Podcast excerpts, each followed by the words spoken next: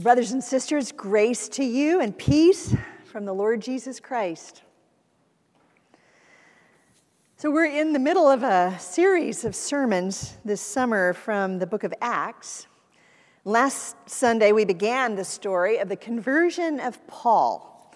Last we saw of him, Paul was blind as a newborn kitten, being led by the hand of people he couldn't see because the risen Christ had struck him blind.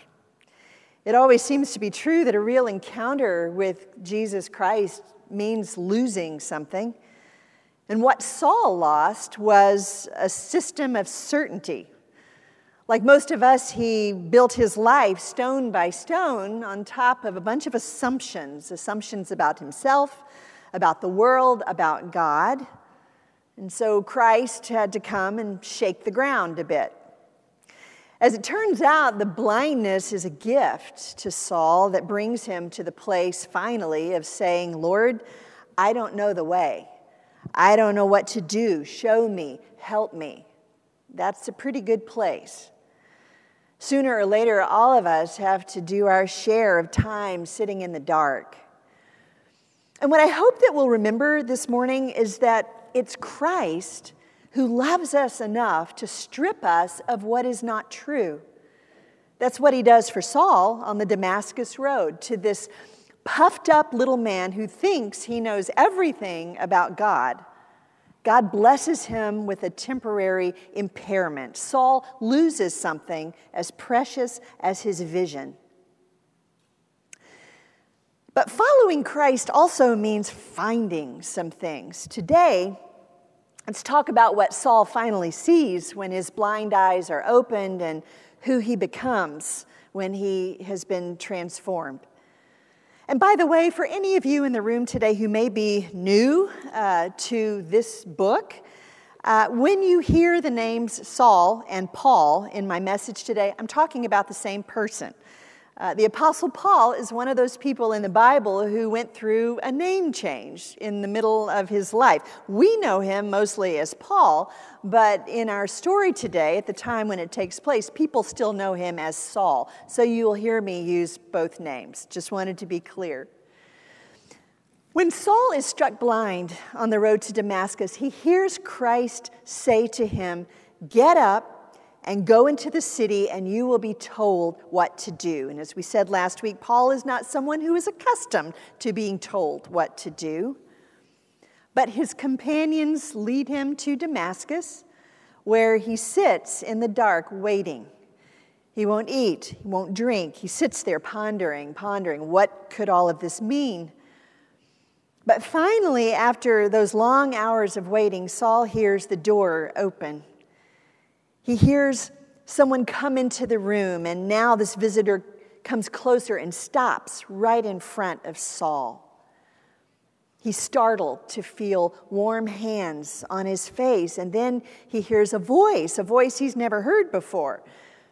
It's a man's voice, and these are the astonishing words Saul hears him speak. "Brother Saul." Brother? From a stranger? Friends, meet Ananias.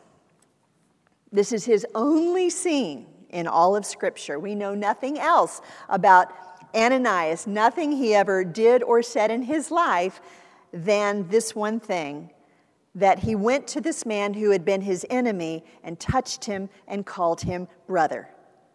This is Ananias' entire legacy in all of Scripture. As it happened, Ananias was at home minding his own business, and he's an ordinary fellow. He's not an apostle. He's not a deacon or a church leader, as far as we know. He's just hanging out when he has what Luke describes as a vision. Sometimes God gives dream and vision in order to take hold of our lives for beautiful purposes. And in this vision, Ananias hears a voice say, "Ananias." And unlike Saul on the road to Damascus, Ananias is not afraid.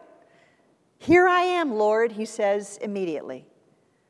The voice says, "Ananias, go to Straight Street and find a man there named Saul of Tarsus. He is waiting for you."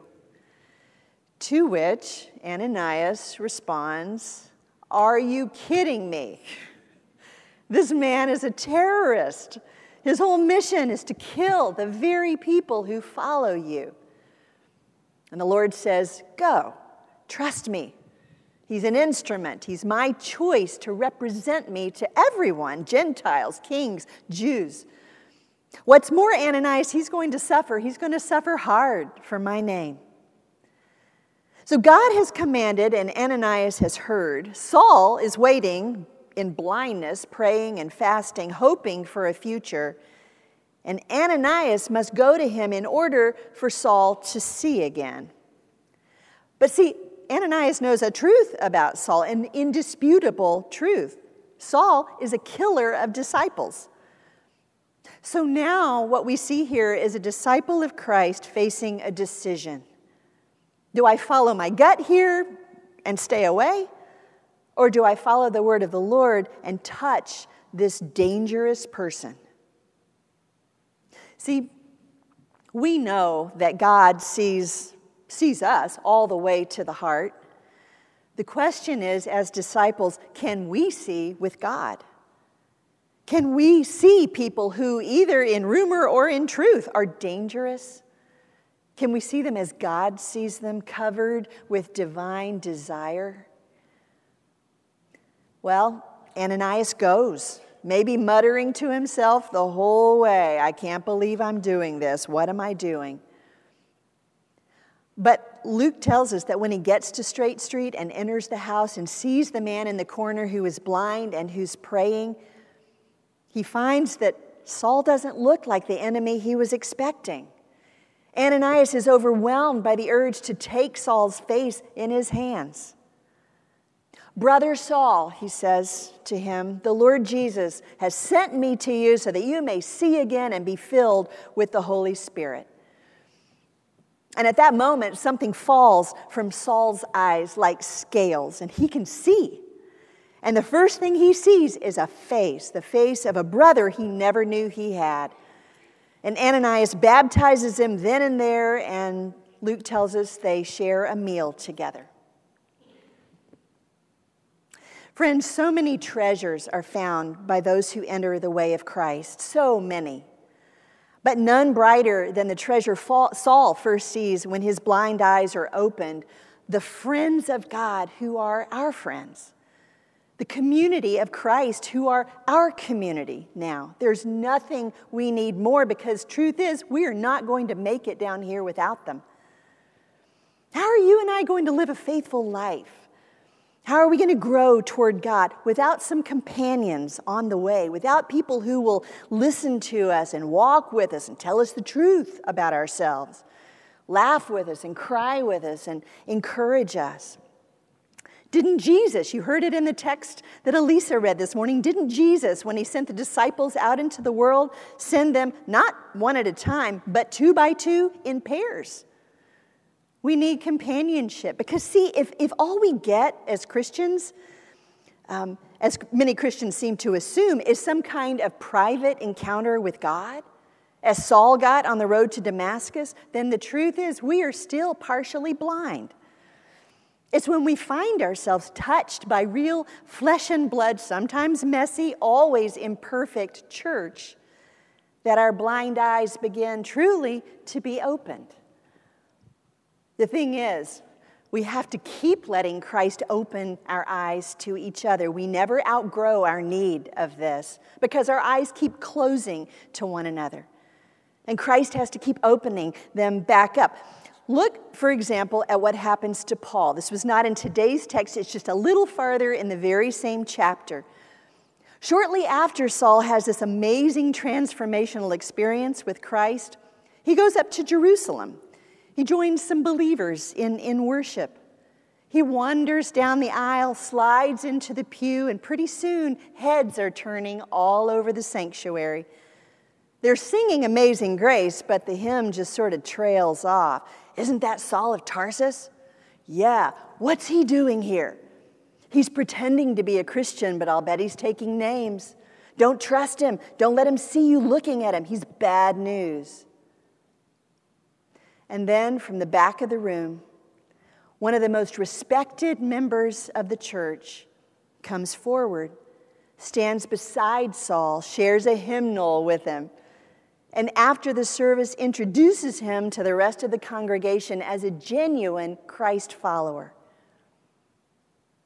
What might have happened to Paul, to the church, to the gospel mission in the world if Barnabas had not taken the initiative to introduce a stranger at church? What might have happened had Ananias not found the courage to go to a stranger and embrace a brother? How many Sauls might still be waiting out there today, maybe knowing about God but not really seeing, because no Ananias has cared enough to go and reach toward them with love and friendship of Christ? Or maybe someone did befriend them, but then, like Paul, they've come to church and haven't come back, because there was no Barnabas to welcome them and love them into community. These eyes of ours just keep closing. That's just the way it is. And they have to be opened again and again. Friends, I love watching many of you being Ananias and Barnabas in the world. I do. It's beautiful. And the truth is, and will always be, that more than the buildings we build, more than the programs we establish, more than the fellowship we enjoy in here with one another, it's the courageous reaching out to strangers in the name of Christ that will transform this church. I want to close this morning with a story, a true story, that first came to light years ago when it appeared in Studs Terkel's wonderful book called Race. It's about a man and a woman in Durham, North Carolina, who used to hate one another. And the story was actually made into a movie that was released this spring, starring Taraji P. Henson and Sam Rockwell. The man was C.P. Ellis, a white man who had grown up dirt poor, who carried a lot of shame inside of him about that, and whose shame gave way over time to this dark bitterness inside of him. And he began to blame black people for all that he didn't have. "I had to hate somebody," C.P. Ellis said to Studs Terkel later in the interview. C.P. Ellis joined the Ku Klux Klan, eventually became the leader of the Klan in Durham. Well, it was the 1960s, and African American people had had enough. They were protesting and organizing, and in the middle of every demonstration in Durham was this big, strong black woman named Ann Atwater. Ann was a force to be reckoned with, and at every city council meeting in which the issue was confronted, she was there, and so was C.P. Ellis. And he hated her most of all. Turns out, the Department of Health, Education, and Welfare decided to give to Durham a $78,000 grant to help solve racial problems in the schools. And so they had a big meeting, and all kinds of people were there. And C.P. Ellis said he had to force himself to sit down with all those blacks and Jews that showed up. And that night, they formed a committee to work on the problems. They elected two co-chairs. Want to guess who they were? C.P. Ellis and Ann Atwater. They were both in shock. Neither one could stand the other. They wanted to say no, but finally they gave in. C.P. could barely bring himself to sit down with Ann. And in those first few meetings, he brought a weapon. He would show her the machine gun he kept in the trunk of his car, just in case, he said. Ann said in her interview with Studs Terkel, "I had my weapon too, but I didn't leave it in the trunk. I had it in my hand. It was my Bible. And I said to CP, 'We'll see which one is stronger, God or the devil.'" And she was sneaky too. She arranged for some of the meetings to begin with singing, and she would watch CP, and she'd watch his feet start to tap, and then his hands begin to clap to some familiar hymn, and then she'd think to herself, "Oh, we've got him now." They began to notice some things they had in common. Both were looked down upon by upper-class white folk. And then their own communities began shunning them. Klansmen were telling CP, "You've sold us out." And some black people were telling Ann, "You're betraying us." And the children of both were ridiculed in school, which caused the two to listen even harder to one another and to work all the harder to bring things to light, and eventually some changes actually were accomplished. But nothing changed as much as the lives and hearts of C.P. Ellis and Ann Atwater. She said, "C.P. would never shake my hand. Now, we don't shake hands, we hug each other and embrace." C.P., who was weeping at this point in the interview, said, "I began to see how here we are, two people from far ends of the fence having identical problems in the world, except her being black and me being white." And he said, "Up to that point, we had cussed each other, hated each other, but something was happening inside of me, and I began to love her."